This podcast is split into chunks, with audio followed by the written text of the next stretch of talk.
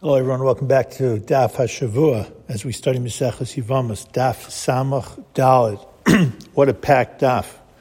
We're going to come back to the issue of uh, divorcing a woman after not having a child for 10 years. Very big discussion, very controversial. But just briefly, as we approach Elul, I wanted to touch on a halacha that's found in the Shulchan Aruch in Siman Gimel.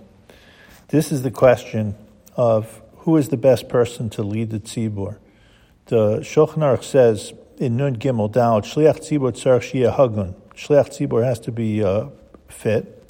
This doesn't mean only his voice. Ve'izehu hagun shihei rekon me'averos, empty of averos. V'shalo yatzal of shemra, doesn't have a bad name. Afil bi'alduso, even as a child. V'shiyeh anav should be humble acknowledging that there's someone above him, umarutz am, pleasing to the people, v'yeshlo ne'ima v'kolo are v'ragil likros Torah navim uksuvim. Should obviously have a sweet voice and should be a person who is anchored in Torah.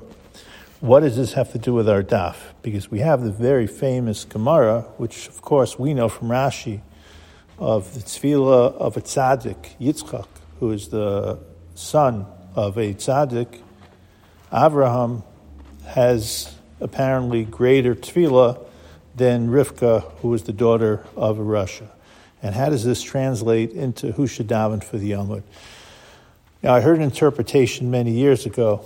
I think it was in the name of Rabbi Soloveitchik, but I'm not 100% sure, so I'll take the blame or the credit for it, that Yitzchak's tefillah wasn't necessarily greater than Rivka's tefillah. It's just that it was more surprising. You grow up in a house where davening is the norm and you still have the passion for davening, that's a big chiddush than if someone like Rivka, as a Balas Tshuva, who would uh, have that passion.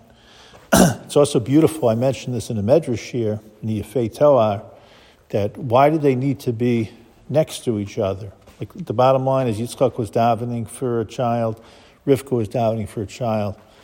And the way the Yefei Toar explains it is that each of them were davening for a child from the other. Yitzchak only wanted to have a child from Rivka. Rivka only wanted to have a child, obviously, from Yitzchak. But when you face someone, it increases your kavana. When you're davening in front of someone, for example, who's a chola, that's going to increase your kavana, which says something tremendous about not just the romantic aspect, but that each of them needed an assist. Even Yitzchak Avinu, Rivka Imenu would need an assist to have the person in front of them. That says a lot. Now, I'm not going to go through this whole major discussion. The, the Mishnah Berurah brings part of it down. I've discussed this in the past shiurim.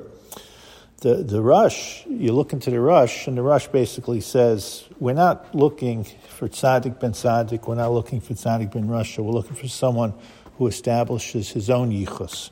You could have someone whose father is Tzaddik and he's no good. You could have someone who's a Rasha and he's great. That's part of the power of Bechira Chavshi.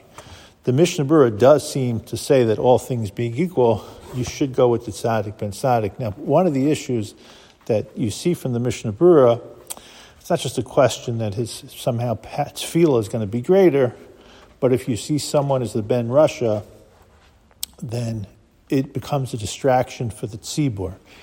Maybe, unfortunately, people in the tzibur are talking about it, being malshin about it. But our general approach when we fast forward halach lamaisa is to be able to find someone who is the most inspiring, and sometimes that will be someone who is a Baal Tshuva. But Makom Shabali Tshuva omdim. So Rabbanim have to make these calculations. The most important calculations obviously, obviously have to be made by the person himself to know where he's standing and that he's honest and he's, he's an of, and just to have that recognition. Um, and this time of year, these are issues that very much come up. What we shouldn't do as members of the Tzibor is to start identifying, you know, who is the most righteous person, chas v'shalom. And that goes back to a famous, famous, uh, at least in this year, I think we covered it in Maseches Rosh Hashanah from Rav Zilberstein, Chaim Kanievsky, Rav Elyashiv, they all had what to say about someone who claimed that he was a greater uh, tzaddik than someone else. And the basic conclusion was, and this came to being uh, a Baltokea, the basic conclusion was there are other people that should be the Baal Tokea, that's a re- possibility. Maybe the guy who's blowing is not the biggest, but the one who is the accuser, no way in the world should be doing it because of Ein Kateger Nasa Seneger. The prosecutor doesn't become the defendant. So these are very big issues this time of year. Wanted to give you a little bit of a window into it, and I'm very happy to discuss it further based on past year. I wanted to uh, briefly, probably too briefly, but at least we'll give you the highlights, uh, discuss a very difficult topic that is on our daf. It's really the uh, center of this topic, comes up in Ksubas as well. What happens if a, a man is married to a woman for 10 years and doesn't have a child? We go back to the story of Abraham, who only takes Hagar after was in Eretz Yisrael for 10 years. So this raises a lot of questions. It looks like from the Gemara that the man would be forced to divorce her in order to be Mekayim the mitzvah of Puravu. Definitely, uh, if there was another option of taking a second wife, that would be a better option. That's what Abraham did. We have the Takanas Rabbeinu Gershom. Some thought it was suspended for this purposes. So this has been a historical question. There are Rishonim, and I'm just giving you the headlines. You can see in the Hagahos Maimoniyos as well as in many others who say this is only a din in Eretz Yisrael. As we see, the count started in Eretz Yisrael.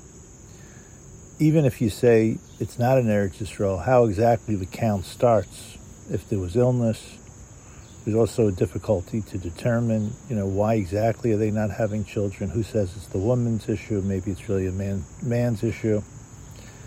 When you get to the Rambam and hang in there, Hilchos Ishus Perik Tesvav Halacha Zayin, it sounds like the Rambam more or less is restating the Gemara. Nasa Isha Vishasa Imo Eser Shanim V'lo Yolda Hareza Yotzi V'yiteng Suba O Yisa Isha Ruya Lele either divorce her or take a second wife. Yimlo Ratzalahotzi Kofin Oso. And Besdin is able to force. But this is not the way we go, Bisman Hazeh. And I wanted to just highlight a few examples. First of all, just to get to the bottom line before we back up, the Ramah in the very first simon of Even HaEzer says that we don't get involved in these things. Besdin does not get involved in these things. There's two places this is discussed in the Shulchan Aruch, in Even Ezer. Kuf Nun Dalet, Sif Yud. If you just look over there, you may not get the whole perspective of the Ramah. But the Ramah put a big qualifier in Even Ezer, Aleph Gimel, which again is based on our Mishnah. He was well aware of our Mishnah. Afilu Nasa Isha Visha Ima Asara Shanim Lona Hagula Kufa Solagarsha. We don't push the one person to get divorced, Alpha P Shaloki in Yane Zivugim. The key over here is that we don't get involved. People are happily married. There's so many different issues that could be going on. We keep them together. We definitely don't force them. Now he quotes, if you look into the edition where we have the quotes from a Rivash, Simon Tesvav. This takes us back all the way to the Rivash, the Tshuva of the Rivash, Simon Tesvav. The Rivash, Rabbi Yitzchak ben Sheshes, was in Barcelona, 14th century. So you see how way back this is going. He was a great Talmid of the Ran and a very, very important uh, Jewish communal leader.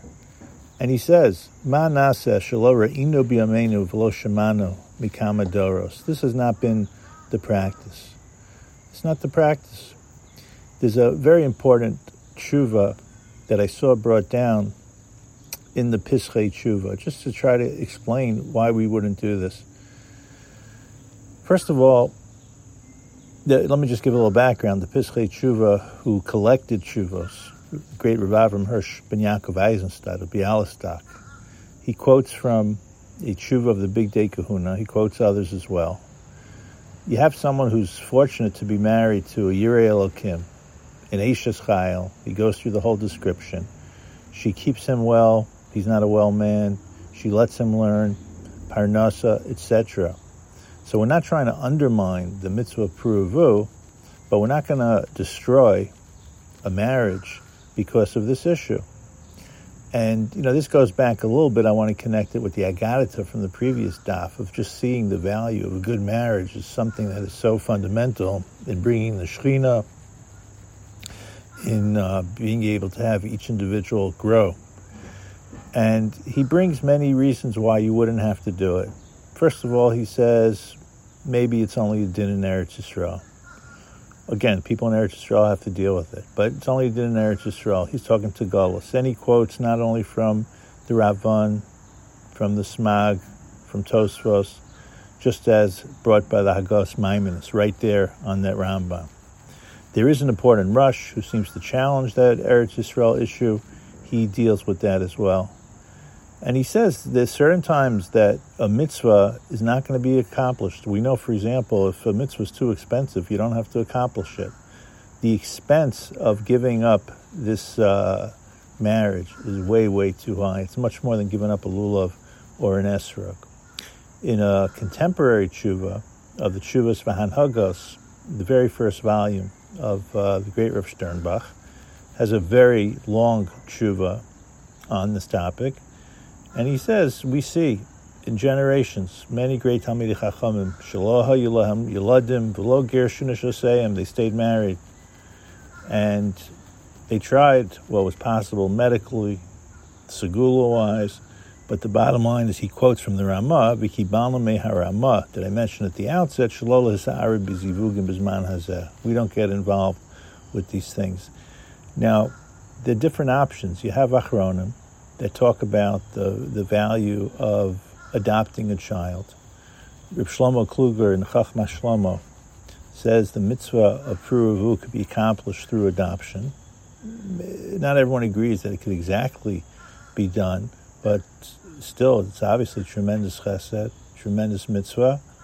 And this is basically an overview of the practices today. I, have never been in a situation where I've seen somebody's able to get a second wife or uh, divorce his wife. Uh, someone showed me a sikha from the Lubavitch Rebbe. I don't want to talk really about other people, but the Lubavitch Rebbe unfortunately never had his own children. I mean, look how many children he's had an impact on. And he uh, wrote in a sikha encouraging a couple, right, to, who's been married for more than 10 years to stay together this isn't your destiny, unfortunately. You have other missions in life that you're going to be able to accomplish, and everyone should be well. Have a great week of learning. I thought this was just a good way of giving you an overview of the topic.